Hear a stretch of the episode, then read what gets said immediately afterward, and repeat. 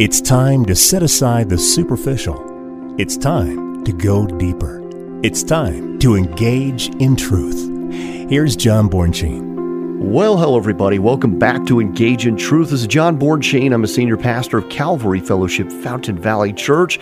I'm thrilled that you're tuning in again today as we continue in our study of Matthew chapter 6. Now, how we arrived here is over the past few weeks, we have been studying about the radical teachings of Jesus Christ our Lord. Radical because they were so opposite to the ways of flesh the ways we might handle things and operate in and through this world. The Lord came with the uh, message that was totally contrary to the ways of the of flesh and the way it thinks, the way it acts and behaves. And so in this we have just been excited, challenged, convicted especially as we've gone back through these powerful teachings of our Lord Jesus Christ. Many of them are found at the Sermon on the Mount. And so we have uh, really just examined a few of the many that we'll be covering. But here we're in part three of our study of Do Not Worry. Now, over the last couple weeks, if you have missed those studies, you can go to calvaryfountain.com. This is a ministry of Calvary Fellowship Fountain Valley Church, after all. And there you can find these broadcasts and more right at your fingertips, and you can share them with your friends and family alike.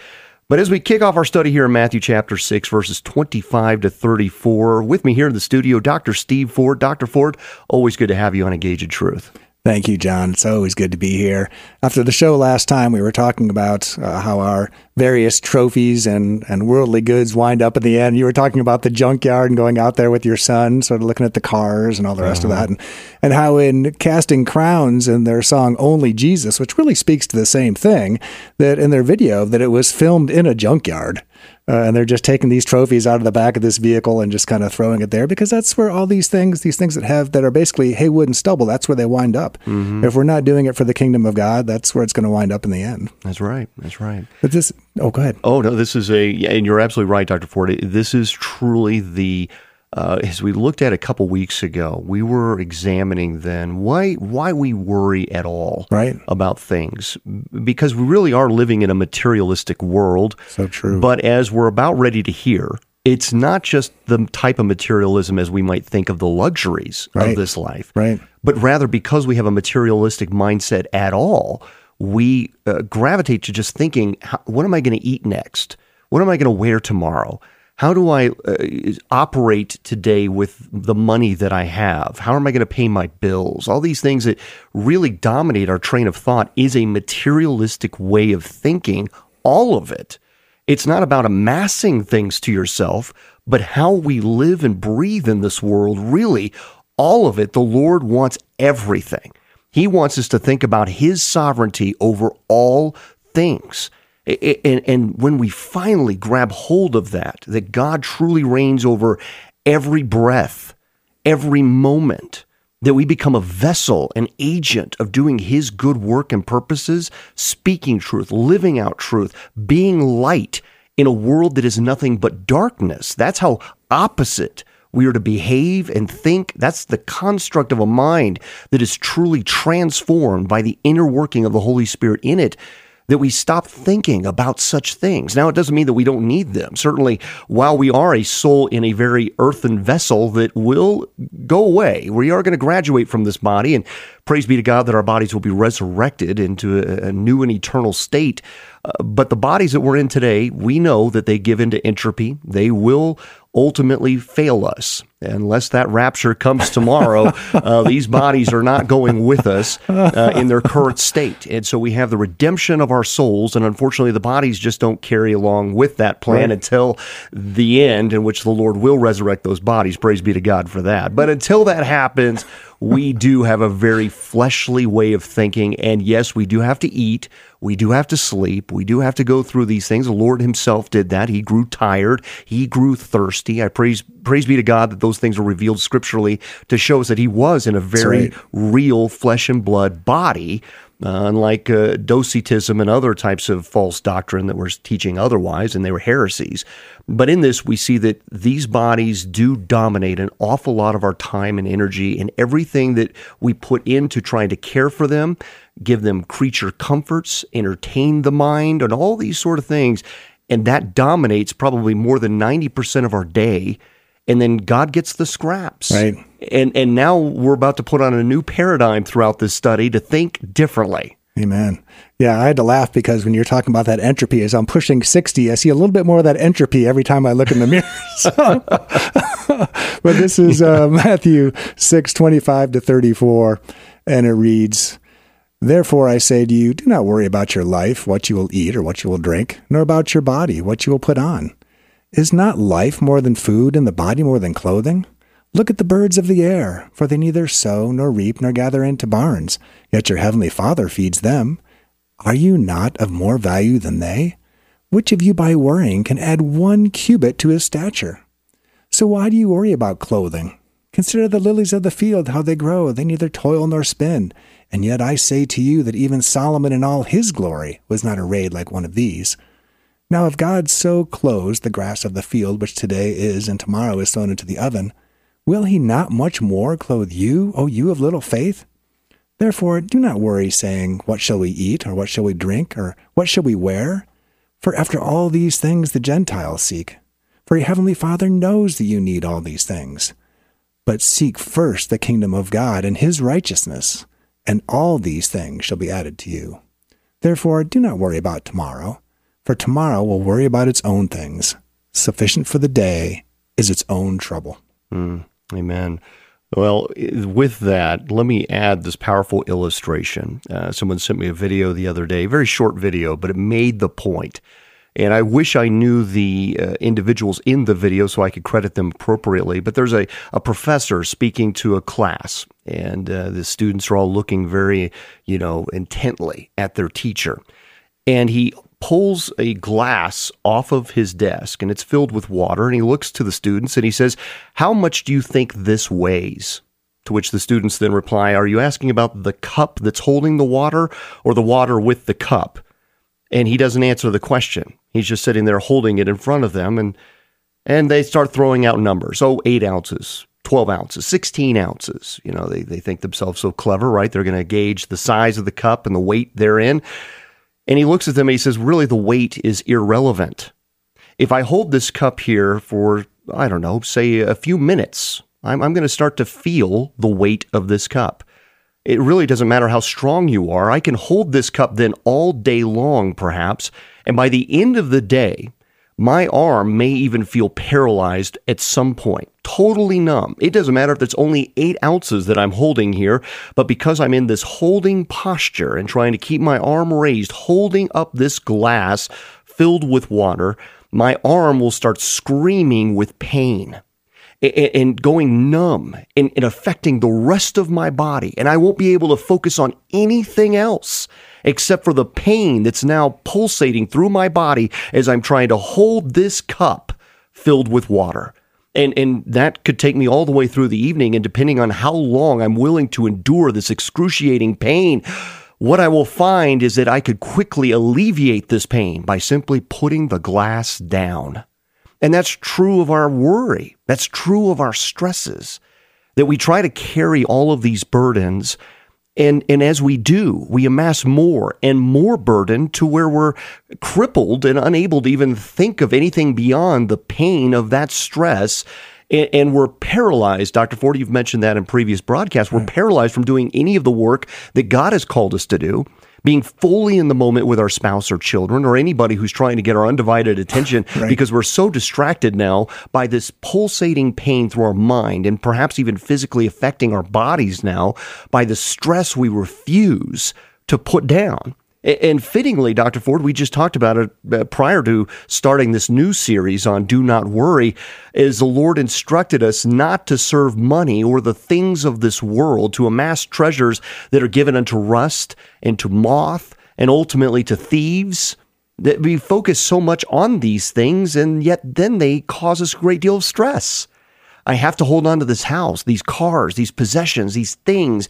And if somebody's trying to take those things, and if they're not working quite right, and we know how cars just are so reliable, especially these days, I mean, they can cause us to stress out greatly with thousands of dollars in repair bills, and certainly our homes as well, and all of these material things that really uh, are wrapped around our identity. We don't really need all that square footage, probably don't really need that type of car.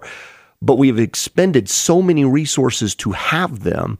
Now they dominate the day to pay for them or to maintain them. And so the very thing we couldn't do, we didn't follow the other instructions. So now we succumb to other types of pressures and problems. It's a cascading effect that we couldn't resolve it here. So now it's affecting us down here.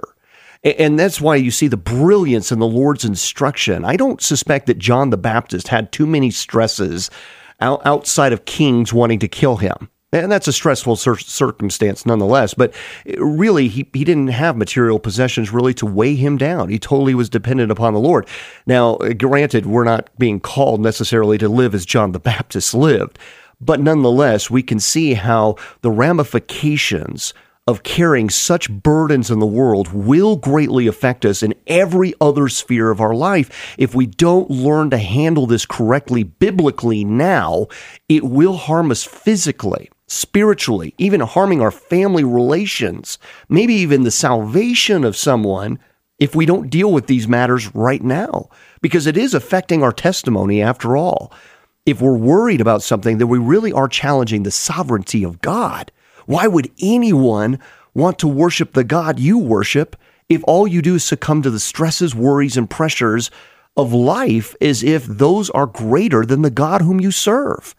And worry is not to be confused with thinking and planning to meet future needs.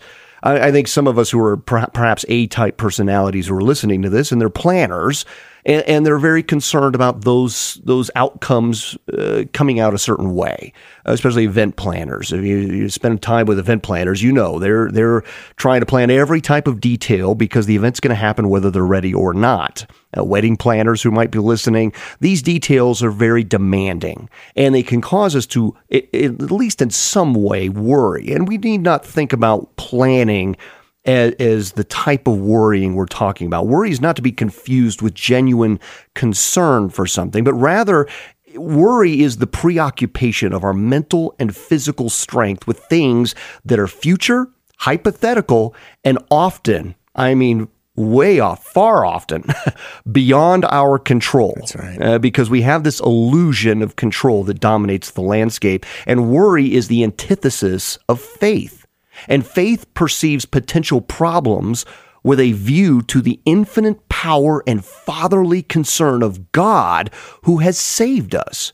But worry sees only the obstacles, actual or even imaginary, and meditates on all the disastrous possibilities while neglecting the fact that God's divine care and control is active in our lives. He saw the end from the beginning, and we are designed to work instructed to do so. That's Ephesians chapter 2 and 2 Thessalonians 3, verse 10.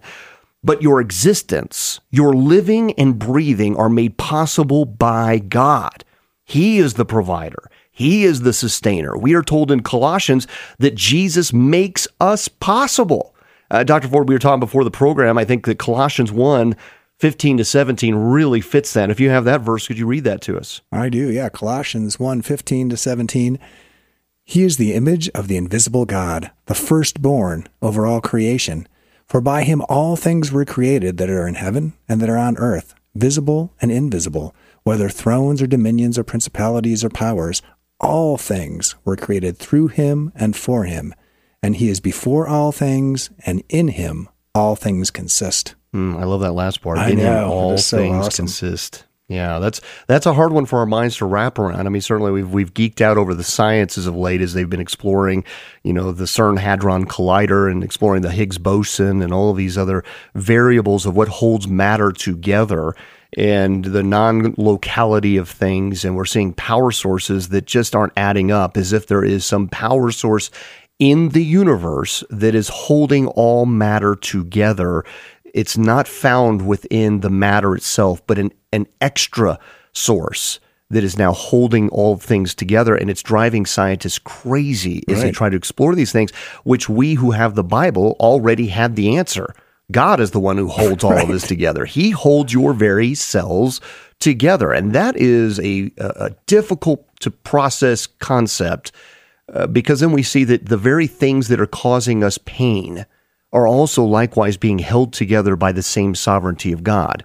The same thorn that was in in Paul as he was trying to do the Lord's work was given to him uh, because in it he would learn to depend wholly on God, not in his own strength. Right. Even the very afflictions that he went through, do not depend on, on himself, do not depend on your own strength, but only in God who is able to deliver in and through these circumstances he told Israel to do the same thing as they conquered enemies, and they dare not think that they were the ones who conquered those enemies as they were going through the promised land, but rather it was God who delivered the enemies into their hands. And as they were prompt to think, I'm going to take these chariots and these horses, the Lord said, No. Do not take those things because in those instruments of warfare, you will think that you brought victory to yourself as opposed to God who brought these right. enemies before you and right. brought them down before you. Yeah, I was recently reading about uh, Tim Keller. People who in our audience who follow Tim Keller will know that he was diagnosed some time ago with pancreatic cancer. Mm. And uh, a post about uh, he and his wife Kathy that they have pressed in to the Lord so much during this. He said it's so different when you're he's a pastor and he's you know people are are experiencing cancer and going through it. That's it's one thing to be on that side of the equation, but when it's actually him uh, it was a totally different ball game, but the result has been such great intimacy with the Lord that they say they would never go back again. Mm-hmm. So even this horrific diagnosis, these experiences, that as he presses into the Lord, that the Lord is blessing it and bringing him into closer communion with Him. You know, we've talked about it on and off air as well, of just like the butterfly effect of right. everything. Um, and that's probably oversimplifying, and yet it's a complex idea that every single thing in our world is is tied together. A That's thematic right. thread runs through everything. That if I have stubbed my toe today, that I may not walk at the same pace that I normally would have walked. Therefore, I may not arrive at my destination at exactly the moment that I had pre planned. And that may also be by God's perfect planning. If I it was not as expedient that day and had to slow down a little bit, what adversity might have been avoided in that. I mean, we could re- reverse engineer the entire day and probably come up, if we really examined it, with a thousand probabilities of how even the flat tire could have spared your life. The flat tire could have opened a door of conversation with somebody you may not have had that conversation with. Perhaps you took that phone call while you were waiting that was critical. I mean, the, the possibilities are endless.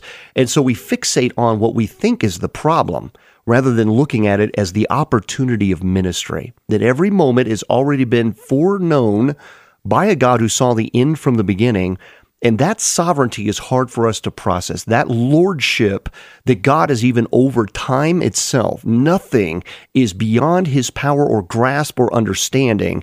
And yet we struggle then in this world filled with the toxicity of sin to comprehend such things. Yeah, it's interesting because don't we see that in, in the early part of the book of Acts where persecution actually causes the gospel to spread just mm-hmm. as Jesus said that it was going to. That's right. Yeah. And, and often in our lives too. Right. You know, we resist the things that cause affliction and yet they're often the best thing for us. right right? I mean, you can't work out and go to the gym and expect to have a great soft exercise. Right. it's going to hurt because you've got to break down the muscle in order to build it up into something new. And likewise for us in our broken way of thinking, this has to be broken down in order to be built up into something new in the image of Christ Himself.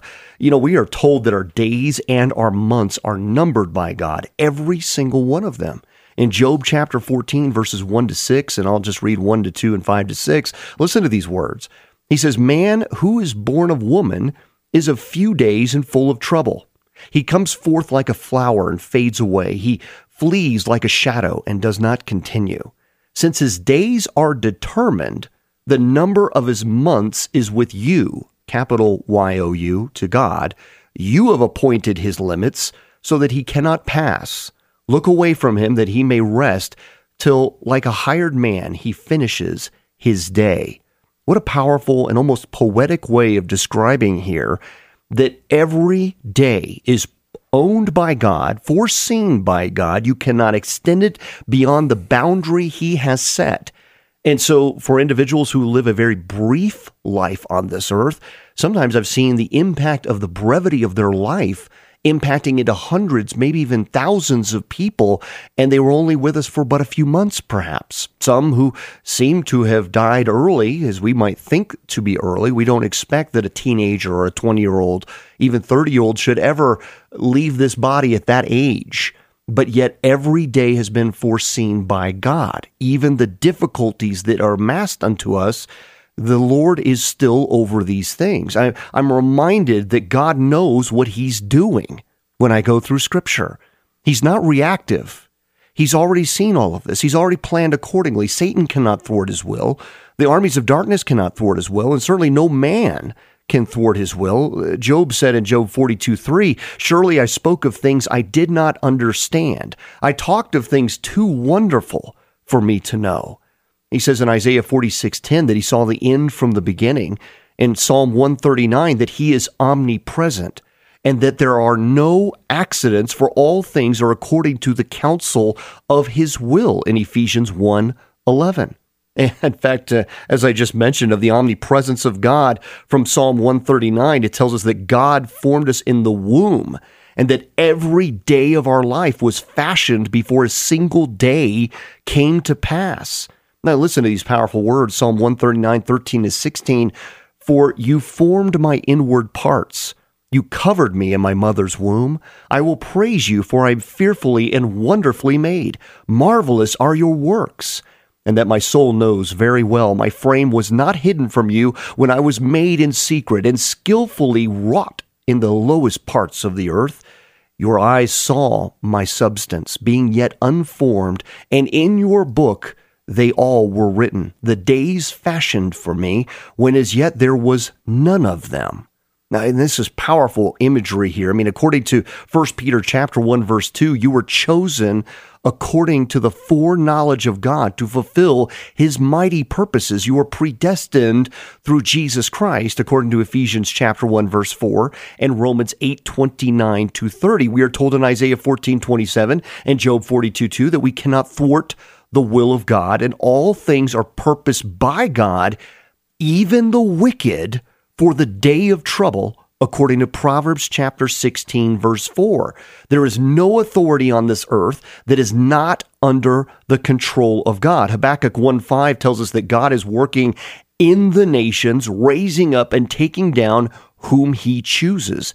In Daniel chapter 2 verse 21 it tells us that God raises up kings and puts down others. In Proverbs 8:15 it tells us that God alone is allowing kings to reign. In Daniel 4:17, he tells us that God has authority over all human kingdoms and gives them to whomever he wishes. And I love the dialogue in John 19:11 that Jesus tells Pilate that the only authority he has is the result of God giving it to him right? So he thinks that he's amassed this power, that he's risen to some stature of authority by his own efforts, and it's only because God has allowed him to have that power for that very time and reason that he was even put into that position. So who are you, oh man? To fret about your days, your months, and your years? Who are you to worry about anything on this earth when you cannot capture your next breath without God's permission? You need only to be reminded of that in James chapter 4, verses 13 to 16, because after all, you are an instrument in God's hands and operate under His sovereign will in His perfect timing. You will fulfill His mighty plans until He and He alone has determined that your mission is completed.